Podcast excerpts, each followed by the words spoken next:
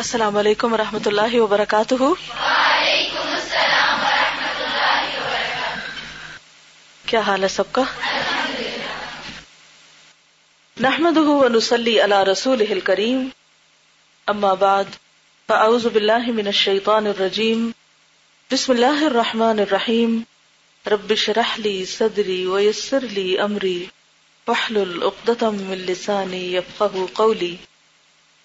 تو کل کے لیسن میں سے کوئی بات آپ کو بعد میں یاد رہی، کوئی عمل کی چیز؟ جی آپ فرمائیے.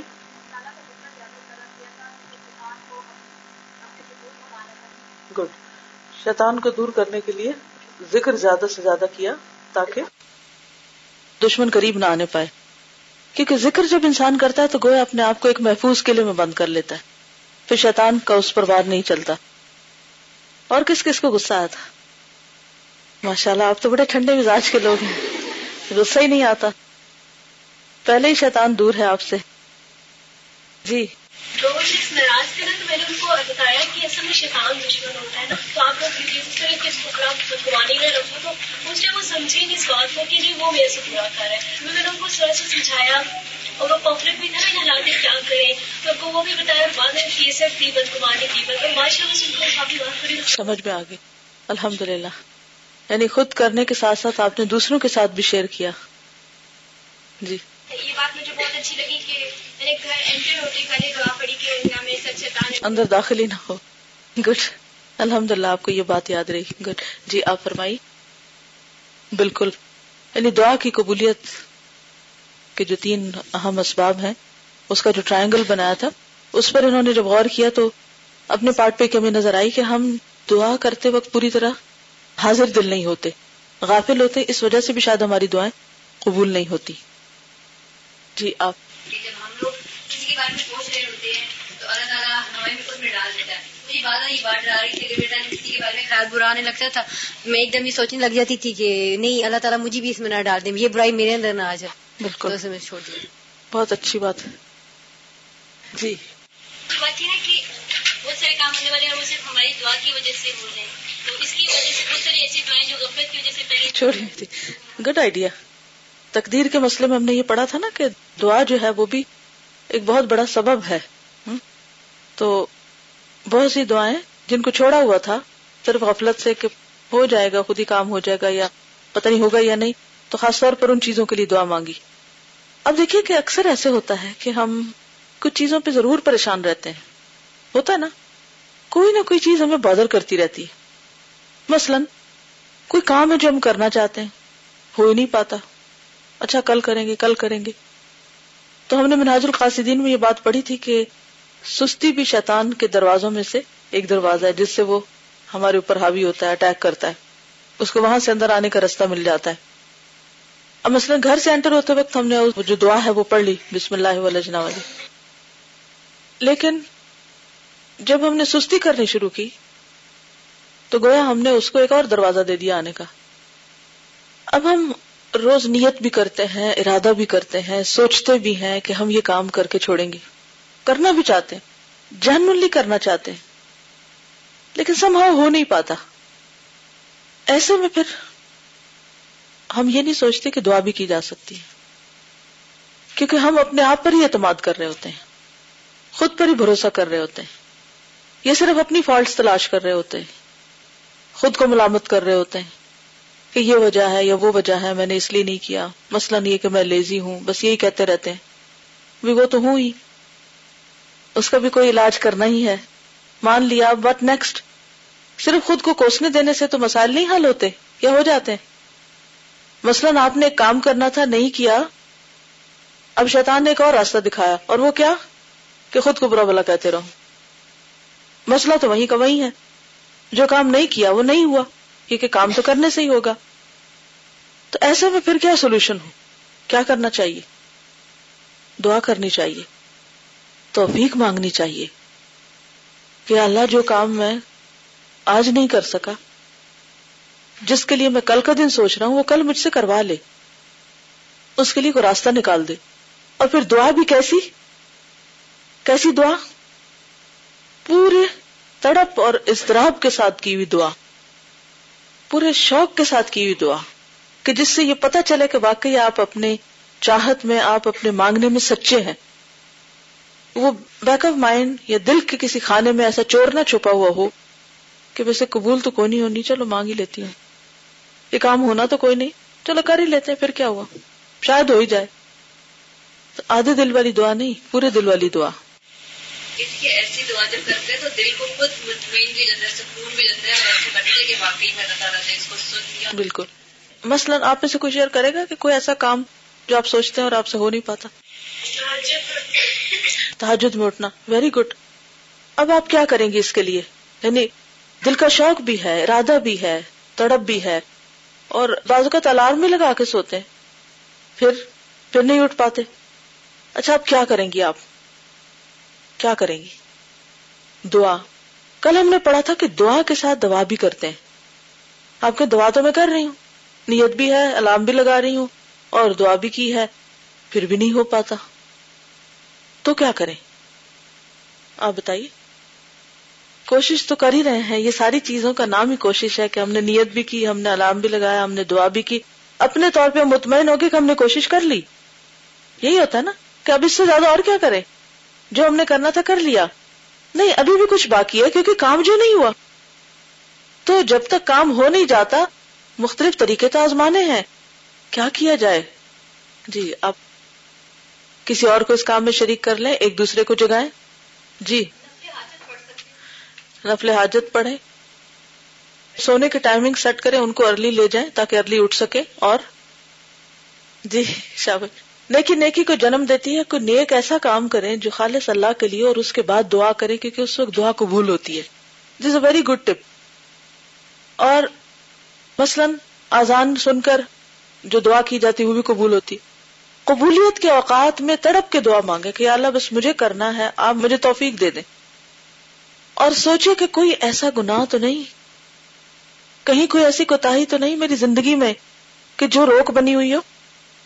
کیونکہ کل ہم نے یہ بھی پڑھا نا کہ ہمارے کچھ گناہ ایسے ہوتے ہیں جو ہم سے نیکی کے مواقع چھین لیتے ہیں. اس کی کوئی دلیل ہے؟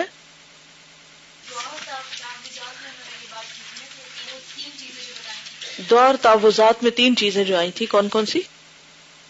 دعا فی نفسہ ہی اچھی ہو، اچھے کام کے لیے ہو، دل اور زبان ایک ساتھ ہو، کوئی اور ایسی رکاوٹ نہ ہو. شاباش. تو یہ جاننا بے حد ضروری ہے کہ دعا بھی اچھی ہے، نیت بھی اچھی ہے، سب ٹھیک ہے، لیکن کوئی اور کئی رکاوٹ ہے جس کی وجہ سے کام نہیں ہو رہا.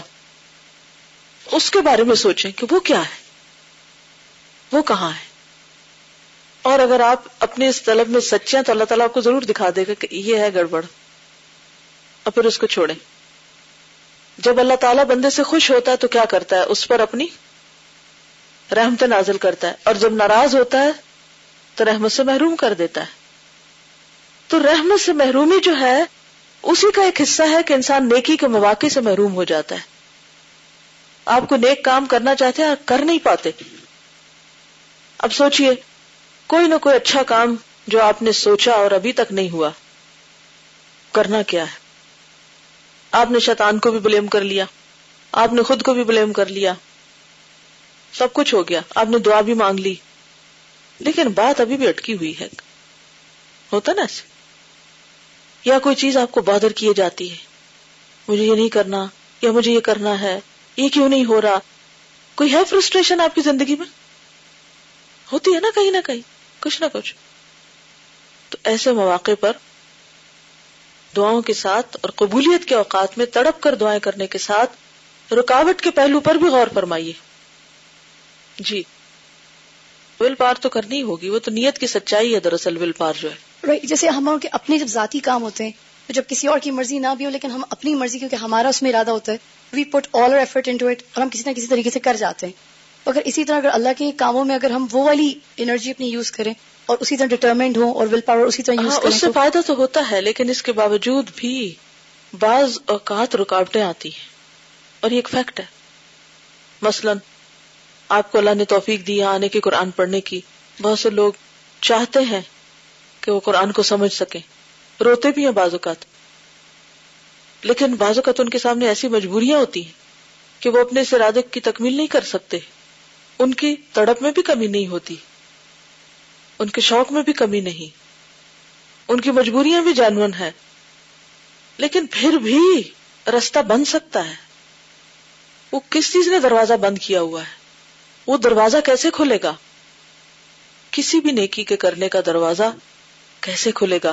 انشاءاللہ آگے ہم توبہ استغفار کی حقیقت پر بھی جو بات کریں گے مزید یہ باتیں پتہ چلیں گی، لیکن یہ ایک حقیقت ہے کہ ہم سب کو اپنی طرف نظر دوڑانے، اپنی غلطیوں کا اعتراف کرنے اور اپنی کوتاہیوں کے اوپر غور کرنے اور ان کو اپنی زندگی سے نکال باہر کرنے کی بھی بہت ضرورت ہے.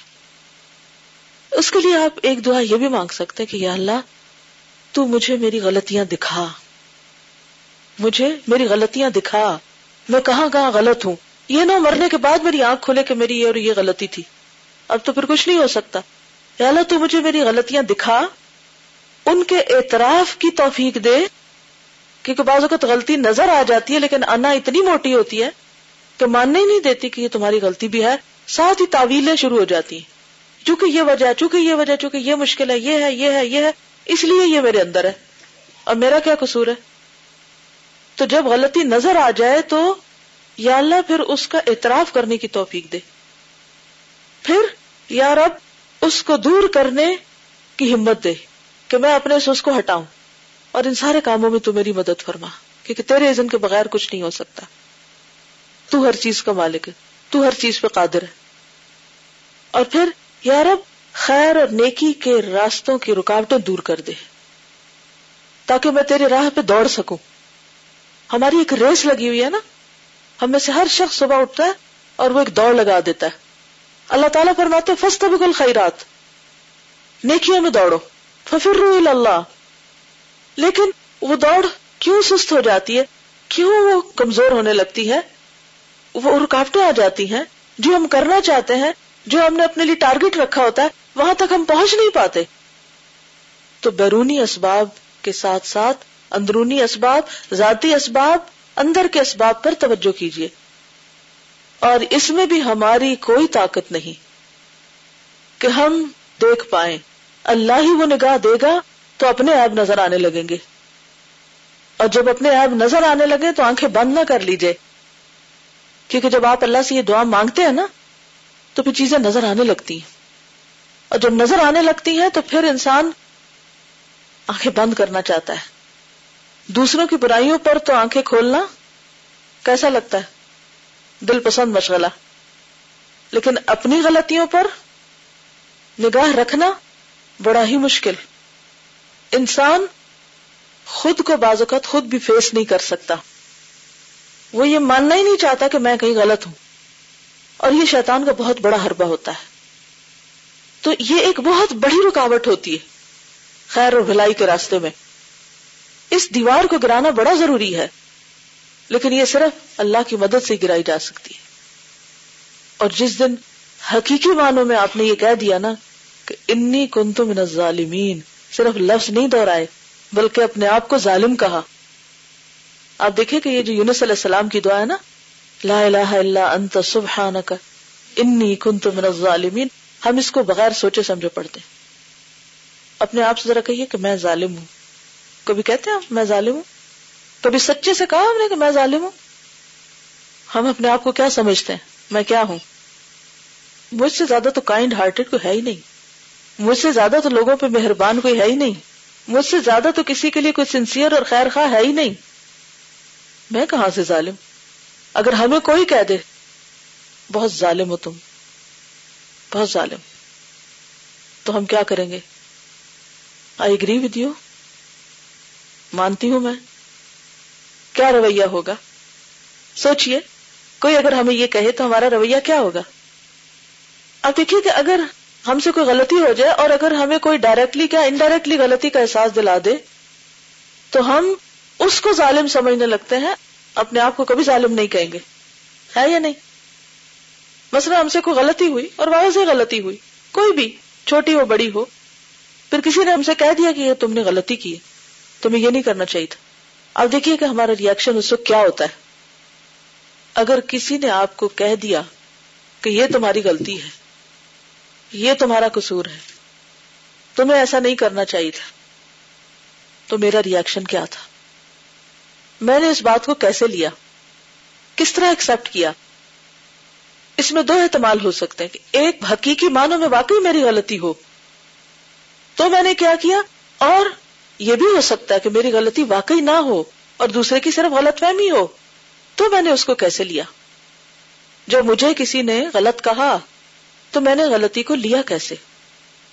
عام طور پہ دو طرح کے لوگ پائے جاتے ہیں، ایک کھلے دل کے لوگ ہوتے ہیں، انہیں اگر کسی غلطی کا احساس دلایا جائے تو اس کا اعتراف کر لیتے ہیں اور شکریہ بھی ادا کرتے ہیں کہ آپ نے غلطی بتا دی، مجھے تو کبھی احساس ہی نہیں ہوا تھا کہ یہ میرے اندر ہے۔ دوسرے وہ لوگ ہوتے ہیں کہ جنہیں اگر آپ انڈائریکٹلی بھی کسی غلطی کا احساس دلا دیں تو وہ کبھی زندگی بھر آپ کی جان بخشی نہیں کرتے، پھر تعلقات کاٹ کے رکھ لیتے ہیں اور اس شخص کے دشمن بن جاتے ہیں جو انہیں ایسا کہے۔ تو آپ خود سوچئے کہ جب ہم بندوں کے سامنے بھی اپنی کسی غلطی کو نہیں ماننا چاہتے تو اللہ کے سامنے یہ جو ہم تکرار بھی کرتے رہتے ہیں نا، 125,000 کی انی کنت من الظالمین، انی کنت من الظالمین، کیا خیال ہے ایک دفعہ بھی کوئی دل سے پڑھ رہا ہے کہ میں قصوروار ہوں، میری غلطی ہے؟ آدم علیہ السلام نے ایک دفعہ یہ دعا پڑھی تھی، ربنا ظلمنا انفسنا، پورے احساس اور پوری ندامت کے ساتھ، وَإِن لَمْ تَغْفِرْ لَنَا وَتَرْحَمْنَا لَنَكُونَنَّ مِنَ الْخَاسِرِينَ۔ تو اللہ تعالیٰ نے ان کی دعا قبول کر لی۔ تو دعا کی قبولیت میں ایک رکاوٹ یہ بھی ہے کہ جو کچھ ہم کہتے ہیں اس میں سچے نہیں ہوتے، اس میں حاضر دل نہیں ہوتے۔ مثلاً عام طور پر لوگ ہماری کن غلطیوں پر ہمیں ٹوکتے رہتے ہیں، کوئی بتائیے؟ جی آپ فرمائیے۔ تم نے میرا خیال نہیں کیا، ٹھیک ہے، پھر آپ کیا کہتے ہیں؟ بڑی اچھی بات ہے، ایک حقیقی سوری ہوتی ہے اور ایک روایتی سوری ہوتی ہے۔ وہ کون سی والی کہتی ہے؟ موسٹلی سوری کا لفظ ہے نا، وہ روایتی ہو گیا، ایک کرٹسی کے طور پر، یہ مینرز میں آ گیا ہے، بس اس سے آگے اس کی روح کچھ نہیں رہی۔ جی آپ فرمائیے، کم بولا کرو، پھر آگے سے کیا ریاکشن ہوتا ہے؟ اچھی بات ہے آپ، ہاں ایک بات جو ہم سب قرآن پڑھنے پڑھانے والوں کو سننا پڑتی ہے کہ قرآن پڑھ کے ابھی تک بھی حال وہی ہے، عمل نہیں ہے، پھر ہمارا کیا ریئیکشن ہوتا ہے؟